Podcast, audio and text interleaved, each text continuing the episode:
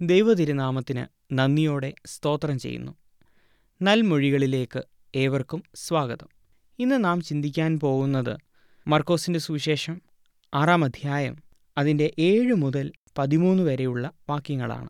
അനന്തരം അവൻ പന്തിരുവരെ അടുക്കെ വിളിച്ചു. അവരെ ഈരണ്ടായി അയച്ചു തുടങ്ങി. അവർക്ക് അശുദ്ധാത്മാക്കളുടെ മേൽ അധികാരം കൊടുത്തു.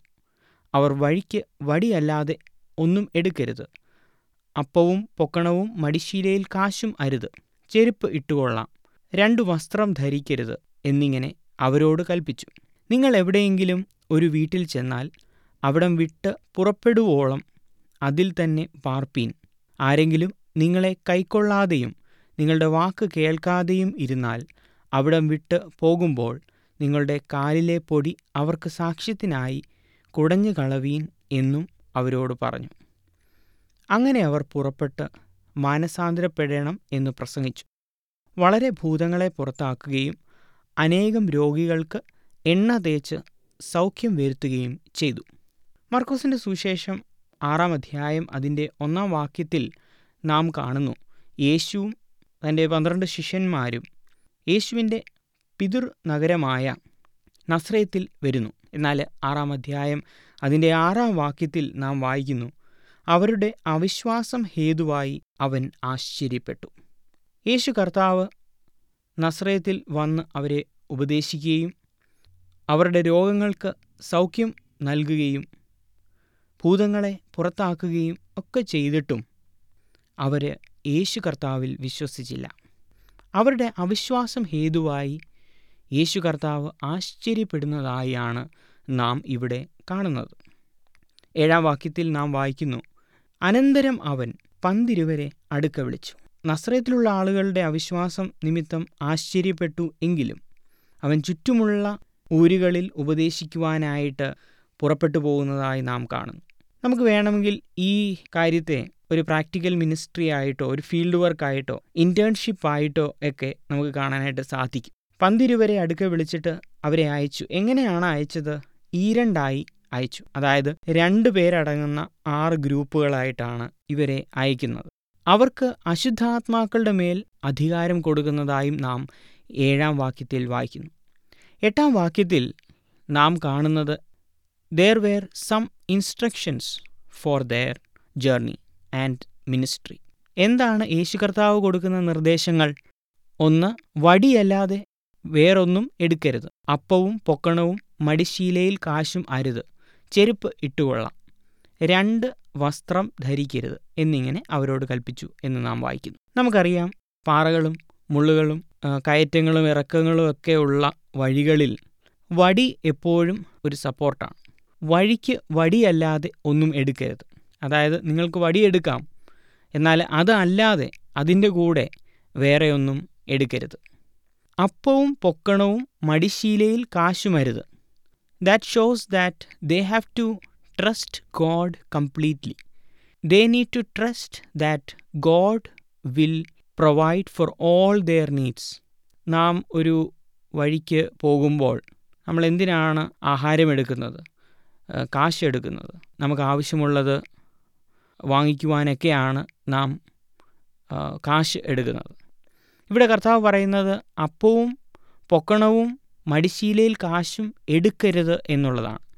That means Jesus Christ wanted his disciples to trust God and in a God who provides all their needs അവരുടെ ആവശ്യങ്ങൾ മുന്നമേ അറിയുന്നവനും അവരുടെ ആവശ്യങ്ങൾ നൽകി കൊടുക്കുവാൻ വിശ്വസ്തനുമായ ഒരു ദൈവത്തിൽ അഭേദ്യമായ ഉറപ്പും ധൈര്യവും ആശ്രയവും ഉണ്ടായിരിക്കണമെന്ന് യേശു കർത്താവിന് നിർബന്ധമുണ്ടായിരുന്നു. രണ്ടാമതായി നാം കാണുന്നത് ഒമ്പതാം വാക്യത്തിൽ രണ്ട് വസ്ത്രം എടുക്കരുത് എന്ന് അവരോട് പറയുന്നു. എന്തിനാണ് രണ്ട് വസ്ത്രം എടുക്കുന്നത്? നമുക്കറിയാം തണുപ്പുള്ള രാത്രിയിൽ നമുക്ക് തങ്ങുവാൻ ഒരു ഇടം ലഭിച്ചില്ല എങ്കിൽ വഴിയരികിൽ വിശ്രമിക്കുന്ന ഒരാൾക്ക് ചൂട് ലഭിക്കുവാനായിട്ടാണ് രണ്ട് വസ്ത്രങ്ങൾ. എന്നാൽ യേശു കർത്താവ് അവരെക്കുറിച്ച് ഉദ്ദേശിക്കുന്നത് അവർ വീടുകളിൽ പാർക്കണം എന്നുള്ളതാണ്. അത് വളരെ വ്യക്തമായി പത്താം വാക്യത്തിൽ നാം കാണുന്നു. ആദ്യം നാം കണ്ടു God will provide all their needs രണ്ടാമതായി ഗോഡ് ഈസ് ദെയർ ഷെൽട്ടർ അവർ പോകുമ്പോൾ അവരേത് ഭവനത്തിൽ ആയിരിക്കുന്നോ? ആ ഭവനത്തിൽ പാർപ്പീൻ എന്ന് അവരോട് കൽപ്പിക്കുന്നതായി പത്താം വാക്യത്തിൽ കാണുന്നു.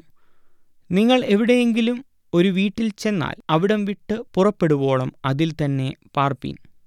Jesus Christ wants them to live in a community life. ഒരു വീട്ടിനുള്ളിൽ താമസിക്കുവാൻ യേശു കർത്താവ് അവരെക്കുറിച്ച് ആഗ്രഹിക്കുന്നു. വഴിയിൽ കിടക്കുവാനല്ല അല്ലെങ്കിൽ മരത്തിന്റെ ചുവട്ടിൽ കിടന്നുറങ്ങുവാനല്ല.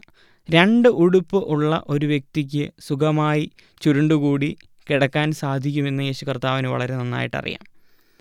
ശിഷ്യന്മാർ പലപ്പോഴും അങ്ങനെ ചെയ്തിട്ടുണ്ടാവാം. അവരുടെ യാത്രയിൽ അവർക്ക് അങ്ങനെ വിശ്രമിക്കേണ്ടതായിട്ട് വന്നിട്ടുണ്ടാവാം. എന്നാൽ യേശു കർത്താവ് വളരെ സ്പഷ്ടമായിട്ട് പറയുന്നു രണ്ട് വസ്ത്രം ധരിക്കരുത്. There is a need for them to find a shelter and they should trust that God is their shelter പതിനൊന്നാം വാക്യത്തിൽ നാം കാണുന്നു ആരെങ്കിലും നിങ്ങളെ കൈക്കൊള്ളാതെയും നിങ്ങളുടെ വാക്ക് കേൾക്കാതെയും ഇരുന്നാൽ അവിടം വിട്ട് പോകുമ്പോൾ നിങ്ങളുടെ കാലിലെ പൊടി അവർക്ക് സാക്ഷ്യത്തിനായി കുടഞ്ഞു കളവീൻ എന്ന് അവരോട് പറഞ്ഞു. ഇതിന്റെ അർത്ഥം we are not responsible for your destruction എന്നുള്ളതാണ്. യേശു കർത്താവിന്റെ വാക്കുകൾ അനുസരിച്ചില്ല എങ്കിൽ വരുന്ന വിപത്തുകളെ കുറിച്ച് ഞങ്ങൾ ഉത്തരവാദികളല്ല എന്ന് കാണിക്കേണ്ടതിനാണ് കാലിലെ പൊടി തട്ടിക്കളയുക എന്ന് പറയുന്നത്. യേശു കർത്താവാണ് തന്റെ ശിഷ്യന്മാർക്ക് എല്ലാ അധികാരവും കൊടുത്തത്. രോഗങ്ങൾക്ക് സൗഖ്യം കൊടുക്കുവാനുള്ള അധികാരം ഭൂതങ്ങളെ പുറത്താക്കുവാനുള്ള അധികാരം യേശു കർത്താവ് തന്റെ ശിഷ്യന്മാർക്ക് നൽകി കൊടുക്കുന്നു. എന്നാൽ യേശു കർത്താവ് പറയുന്ന ഒരു കാര്യം നിങ്ങളുടെ കാലിലെ പൊടി അവർക്ക് സാക്ഷ്യത്തിനായി കുടഞ്ഞു കളവീൻ.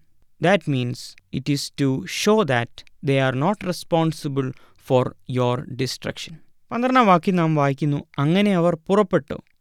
മാനസാന്തരപ്പെടണം എന്ന് പ്രസംഗിച്ചു. എന്താണ് മാനസാന്തരം? മനസ്സിന് വരുന്ന മാറ്റം. നിങ്ങളുടെ ജീവിതം എങ്ങനെയുള്ളത് എന്ന് മനസ്സിലാക്കി. യേശുവിലേക്ക് തിരിയുക. ദൈവത്തിലേക്ക് തിരിയുക. അതിനെയാണ് മനസ്സിന് വരുന്ന മാറ്റം അല്ലെങ്കിൽ മാനസാന്തരം എന്ന് പറയുന്നത്. ശിഷ്യന്മാർ പ്രസംഗിച്ച പ്രസംഗങ്ങൾ മാനസാന്തര പ്രസംഗങ്ങളായിരുന്നു. നിങ്ങളുടെ ജീവിതം മാറേണ്ടതാണ് എന്ന് പ്രസംഗിച്ചു എന്ന് നമ്മൾ വായിക്കുന്നു. പതിമൂന്നാം വാക്യത്തിൽ നാം കാണുന്നു വളരെ ഭൂതങ്ങളെ പുറത്താക്കുകയും അനേകം രോഗികൾക്ക് എണ്ണ തേച്ച് സൗഖ്യം വരുത്തുകയും ചെയ്തു എന്ന് നാം വായിക്കുന്നു. നാം മനസ്സിലാക്കേണ്ട ഒരു പ്രധാനപ്പെട്ട കാര്യം ശിഷ്യന്മാർ വളരെ സാധാരണപ്പെട്ട ആളുകളാണ്. ദേ വെയർ ഓർഡിനറി പീപ്പിൾ എന്നാൽ ആരാണ് ഇവർക്ക് ഈ അധികാരം കൊടുത്തത്? കർത്താവായ Yesu Kristu it is Jesus Christ's power that they are healing people and they are performing miracles നമ്മുടെ ചിന്ത വളരെ വേഗത്തിൽ ക്രോഡീകരിക്കുകയാണ്. മർക്കോസിന്റെ സുവിശേഷം ആറാം അധ്യായം ഏഴ് മുതൽ പതിമൂന്ന് വരെയാണ് നാം ചിന്തിച്ചത്. യേശു കർത്താവ് പന്തിരുവരെ ഈരണ്ടായി ചുറ്റുമുള്ള ഗ്രാമങ്ങളിലേക്ക് അയക്കുന്നതായി നാം കാണുന്നു. അവർക്ക് അശുദ്ധാത്മാക്കളുടെ മേൽ അധികാരം കൊടുക്കുന്നതായി നാം കാണുന്നു. യേശു കർത്താവ് വളരെ വ്യക്തമായി അവരോട് ചില ഇൻസ്ട്രക്ഷൻസ് പറഞ്ഞു കൊടുക്കുന്നുണ്ട്. അതിൽ വളരെ പ്രധാനമായി നാം മനസ്സിലാക്കേണ്ട കാര്യം God is the provider and God is your shelter. നിങ്ങൾക്ക് ആവശ്യമായിട്ടുള്ളതെല്ലാം തരുവാൻ ദൈവം വിശ്വസ്തനാണ്. അതുപോലെ ദൈവമാണ് നിങ്ങളുടെ ഷെൽട്ടർ. അതിനാൽ ദൈവത്തിൽ ആശ്രയിക്കുവാൻ വേണ്ടി യേശു കർത്താവ് വളരെ വ്യക്തമായ ഇൻസ്ട്രക്ഷൻസ് അവർക്ക് കൊടുക്കുന്നതായി നാം കാണുന്നു. ആരെങ്കിലും നിങ്ങളെ കൈക്കൊണ്ടില്ല എങ്കിൽ അവർക്ക് സാക്ഷ്യത്തിനായിട്ട് നിങ്ങളുടെ കാലിലെ പൊടി കുടഞ്ഞു കളവീൻ എന്നും അവരോട് പറയുന്നതായിട്ട് നാം കണ്ടു. അതിന്റെ അർത്ഥം അവർക്ക് വരാനിരിക്കുന്ന ന്യായവിധിയിൽ ഇവർക്ക് ഉത്തരവാദിത്വമില്ല. അവർ മാനസാന്തരം പ്രസംഗിച്ചു. മാനസാന്തരം എന്ന് പറയുന്നത് മനസ്സിന്റെ മാറ്റമാണ്. ടേണിംഗ് ടുവേർഡ്സ് ഗോഡ് മാത്രമല്ല അവർ എണ്ണ തേച്ച അനേകം ആളുകളെ സൗഖ്യപ്പെടുത്തി എന്നും നാം വായിക്കുന്നു. നമുക്ക് പ്രാർത്ഥിക്കാം. സ്നേഹവാനായ ദൈവമേ യേശു കർത്താവിന്റെ നല്ല മാതൃക പിന്തുടർന്നുകൊണ്ട് ജീവിതം നയിപ്പാൻ ഞങ്ങളെ സഹായിക്കണമേ. യേശു കർത്താവ് നൽകിക്കൊടുത്ത അധികാരത്തിൽ തന്റെ ശിഷ്യന്മാർ അനേകം ആളുകളെ സൗഖ്യപ്പെടുത്തുകയും മാനസാന്തരം പ്രസംഗിച്ചതായി ഞങ്ങൾ കണ്ടുവല്ലോ കർത്താവെ. ദൈവമേ ഞങ്ങൾ പ്രാപിക്കേണ്ടുന്ന ആത്മീയ ദാനങ്ങൾ നിന്നിൽ നിന്ന് മാത്രമേ ലഭിക്കുകയുള്ളൂ എന്ന് ഞങ്ങൾ മനസ്സിലാക്കുന്നു. നിന്റെ കൈകീഴിൽ താണിരിക്കുവാനും നീ പറയുന്ന കാര്യങ്ങൾ അനുസരിക്കുവാനും ഞങ്ങളെ പ്രാപ്തരാക്കണമേ. യേശു ക്രിസ്തുവിന്റെ നാമത്തിൽ തന്നെ. ആമീൻ.